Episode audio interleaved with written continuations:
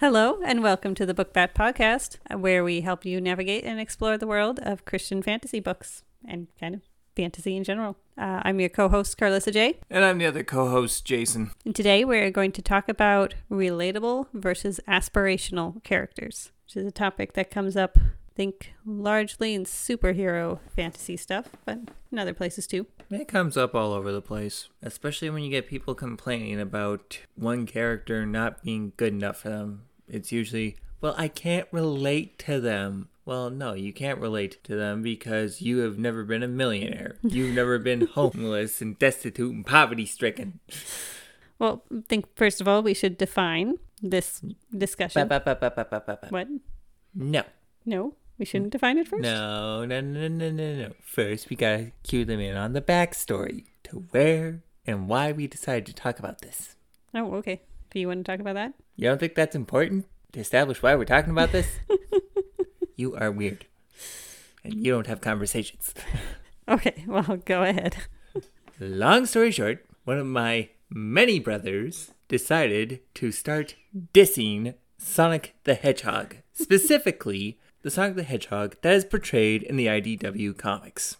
And um okay, that that is a big mistake. You do not diss that Sonic to me cuz I will back that guy up. And long story short, his complaint was I can't relate to him. He's quote unquote too perfect. Which one I thought was a load of blarney. Sonic is flawed in those comics with a bunch of his usual flaws, like not thinking before he does something, being more than a little cocky and touching on arrogant at times. And my brother's complaint about Sonic was, yeah, that he didn't find him relatable, and he needs to find a character, quote unquote, relatable in order to like him. That's where this came from. I told him I would talk about that in a podcast, so here it is.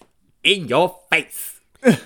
Yeah, but that is a general discussion that, yeah, I think especially comes up when people talk about Superman. Is the Superman versus Spider Man is one common one. This idea of that some characters are too Perfect. perfect, or whether that's what we would call aspirational. It's they are an ideal that we are looking to and hoping to live up to. But the thing is, is that, and this is something most people tend to forget, is that a lot of these legacy characters, or at least that's what you've called them, you know, characters that have been around for decades and have had multiple people writing them and so on and so forth, you're going to see different iterations of the character.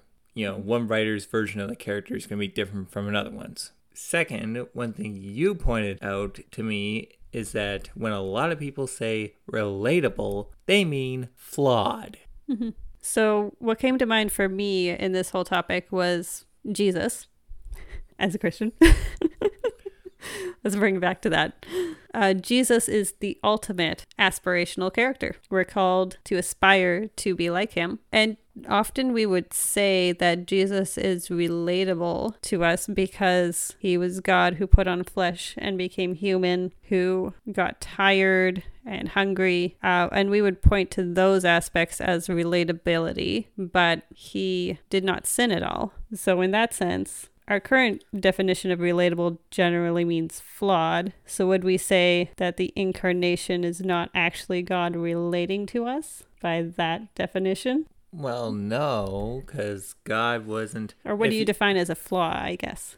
Well, okay, one thing that I've seen a lot of people hold up as flaws are things that are actually pretty obvious and generally speaking aren't so much left up to personal definition. Like, I don't know, maybe my brother just didn't see it, but it's like, you know, getting back to the Sonic the Hedgehog thing, my reaction was like, he is flawed. He is relatable. Sonic is not perfect in these comics. He's yeah, he's got his, a bunch of the usual character flaws he's always had in being brash, borderlining on arrogant, and a few others. But that's you know one of the, his primaries. But I guess some people maybe wouldn't see that as a flaw, whereas one thing that a lot of people would consider a flaw is something like, say, Iron Man's an alcoholic. But then, uh, getting to the Spider Man discussion, maybe it isn't always about being flawed because Spider Man is a relatable character, is more that he's has, I want to say, normal human problems of trying to hold down a job,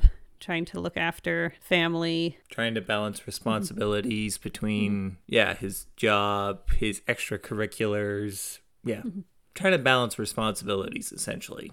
Thinking about it more, I feel like this is actually a really murky subject. It partially depends on your personal viewpoint. Like, I was thinking of Batman because I instantly think of Batman as more uh, relatable more than aspirational because he is driven by grief. A lot of the things he does are questioned, probably fairly, on how morally upright they are or whether he's kind of working in a gray area.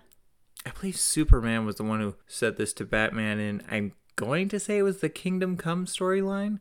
I could be wrong on that one. Long story short, Superman said that the main thing that drives Batman, Bruce Wayne, to do what he does is because he doesn't want anyone to have to go through what he did. And in that sense, you could see him as an aspirational character. but also relatable because how many parents go to, you know, work a crazy amount of hours at their job? How many parents do, you know, these things that they totally don't want their kid to have to do because they want something better for them? Hmm. So it, it kind of balances the line between relational, I mean, relatable and aspirational. Mm-hmm. Okay, so I did do a little bit of research for a first for this podcast. And so, okay, here's a definition I found for what is a quote unquote relatable character. It is ahem. When a character is relatable, the audience can see themselves in them and they are more likely to invest in their story. So, if I'm translating that right, I'm thinking that means that for a character to qualify as relatable, you can see yourself in the character. But that's going to depend on the person and what they consider to be their most primary parts of themselves. Mm, So if it's, I don't know, our personality that feels like a big part of us, then maybe we're more likely to be drawn to characters that have a similar personality to us versus or at least that we think have a similar personality to us.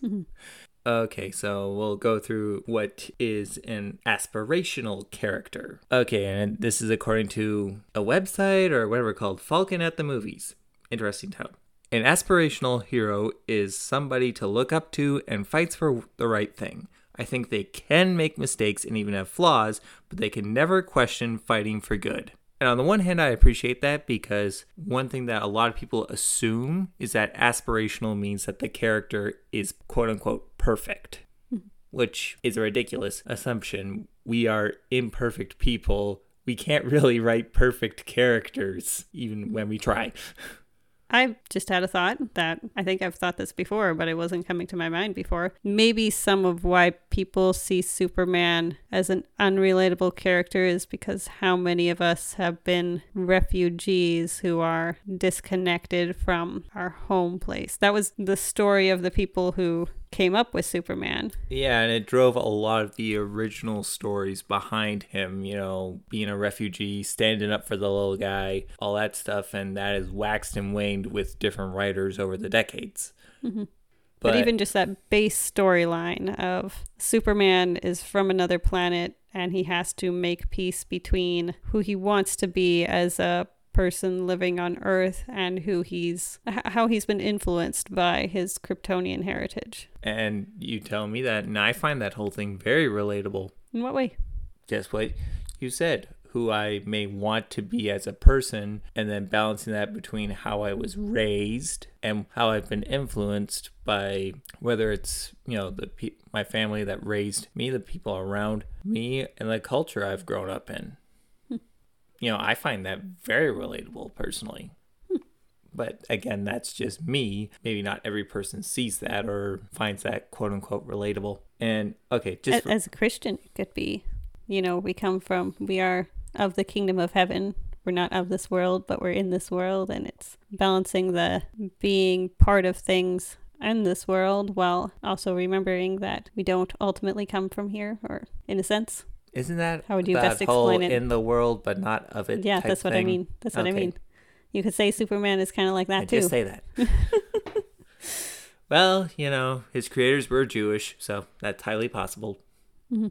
Anyway, uh, and I found, and I thought this was a fun note, was um, two years ago, the website Comic Vine uh, did a poll and asked which voters preferred aspirational or relatable characters. Only 14 people voted, and the results were 57% to 43% in favor of aspirational. However, looking at the comments, I don't think most people who voted or commented understood what an aspirational versus relatable character. Because there was a couple of people that said, "Look, that's kind of splitting hairs and it's going to vary from person to person." Yeah, I thought it was a little sad that the person who posted the poll or asked for uh, input on what are some examples that characters that you would see as aspirational versus relatable. Nobody really commented on that. They mentioned Samwise Gamgee from The Lord of the Rings. As an aspirational character, hmm But who else would who would we come up with when talking about aspirational versus relatable? well, an aspirational character to me, while still being relatable, Sonic the Hedgehog. you know, I find him aspirational and just a classic never give up. You know, he always tries to do what he thinks is right, even when it's not easy. He's loyal to his friends. And yeah, he tries to put his friends first most of the time. It's not always perfect in that, but he tries. Um, Superman is another one I find both aspirational and relatable because um, in the current show Superman and Lois they've put Superman into the into a mostly unfamiliar position. There are people who've tried this but for the most part a lot of people avoided this in that you know he's married to Lois and they have kids together. So they kind of get rid of one of the typical drama points in a lot of Superman lore of the will they won't they relationship between him and Lois. They get rid of that and replace it with an actual family dynamic. So in that show, I find it relatable to the struggles that he has as a parent, in part because I'm myself I'm a parent right now. And also I find it aspirational in that he's always trying his best and even though he does admit to making mistakes, he doesn't walk it back to the point of, you know what, I'm always wrong. The kids are always right or whatever. It's like, huh, that's actually kind of an aspirational view of someone trying to be a good dad. Mm-hmm.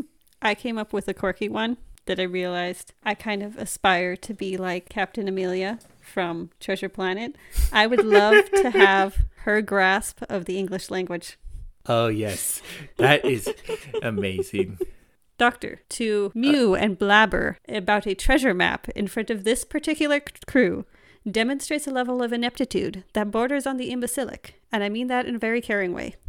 Classy. I Treasure love it. Planet, by the way, is a Disney movie. Underrated. Very underrated. One of the best movies ever put out. Period. I will stand by that.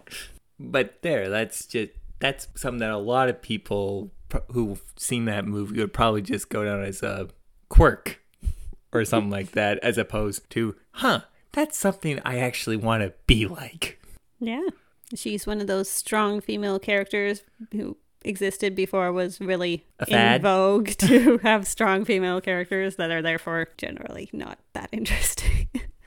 Let's just say, put it this way: the modern strong female character is usually code for boring, flat, meaningless. and a bully sometimes. That is true. That is very true. Like, tell me, hey, what is Captain Marvel in the MCU if not a bully? Mm-hmm. And we're a little bit of a turd. Mm-hmm. Like, I'm sorry, I was never a fan of the Carol Danvers character from her comic book origins, but even that was better than this. Oh my goodness. I don't know. I haven't seen the movie. No, I saw her in the in Endgame. Okay. and that was enough for me to go, wow, I am so happy I never saw the Captain Marvel movie. That is two hours of my life I'm happy I never spent. so, yeah, all this to say aspirational versus relatable. Who knows? Ideally, you want characters with both. I was thinking about uh, in the Bible, we have stories that talk about who we are, like the biblical stories of Cain, David's sins, Sodom and Gomorrah. So, really rough looks at humans in, I guess, relatably messiness, and versus stories about who we want to be, like Jesus and his actions, the many positive stories in Acts, and Daniel and his friends in the book of Daniel. So, long story short, is a relatable character better than an aspirational character? Best case scenario, you're not asking that question because you find them both. Yep. Just different saying. people will relate to different things, and I mean, to some extent, expi- aspire to different things. That is also true.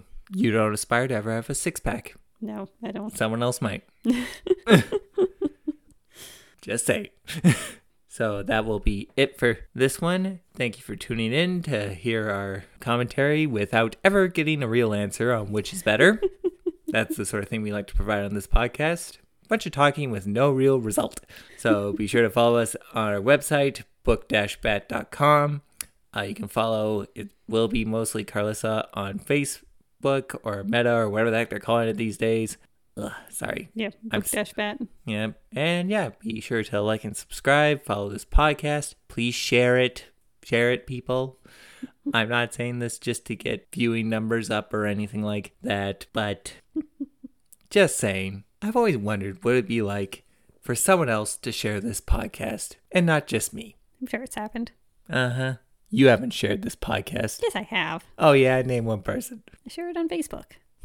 I'm not sure that counts. Anywho, so yeah, tune in next time to hear us talk about something else. Favorite fantasy characters. Spoilers. Bye. Bye.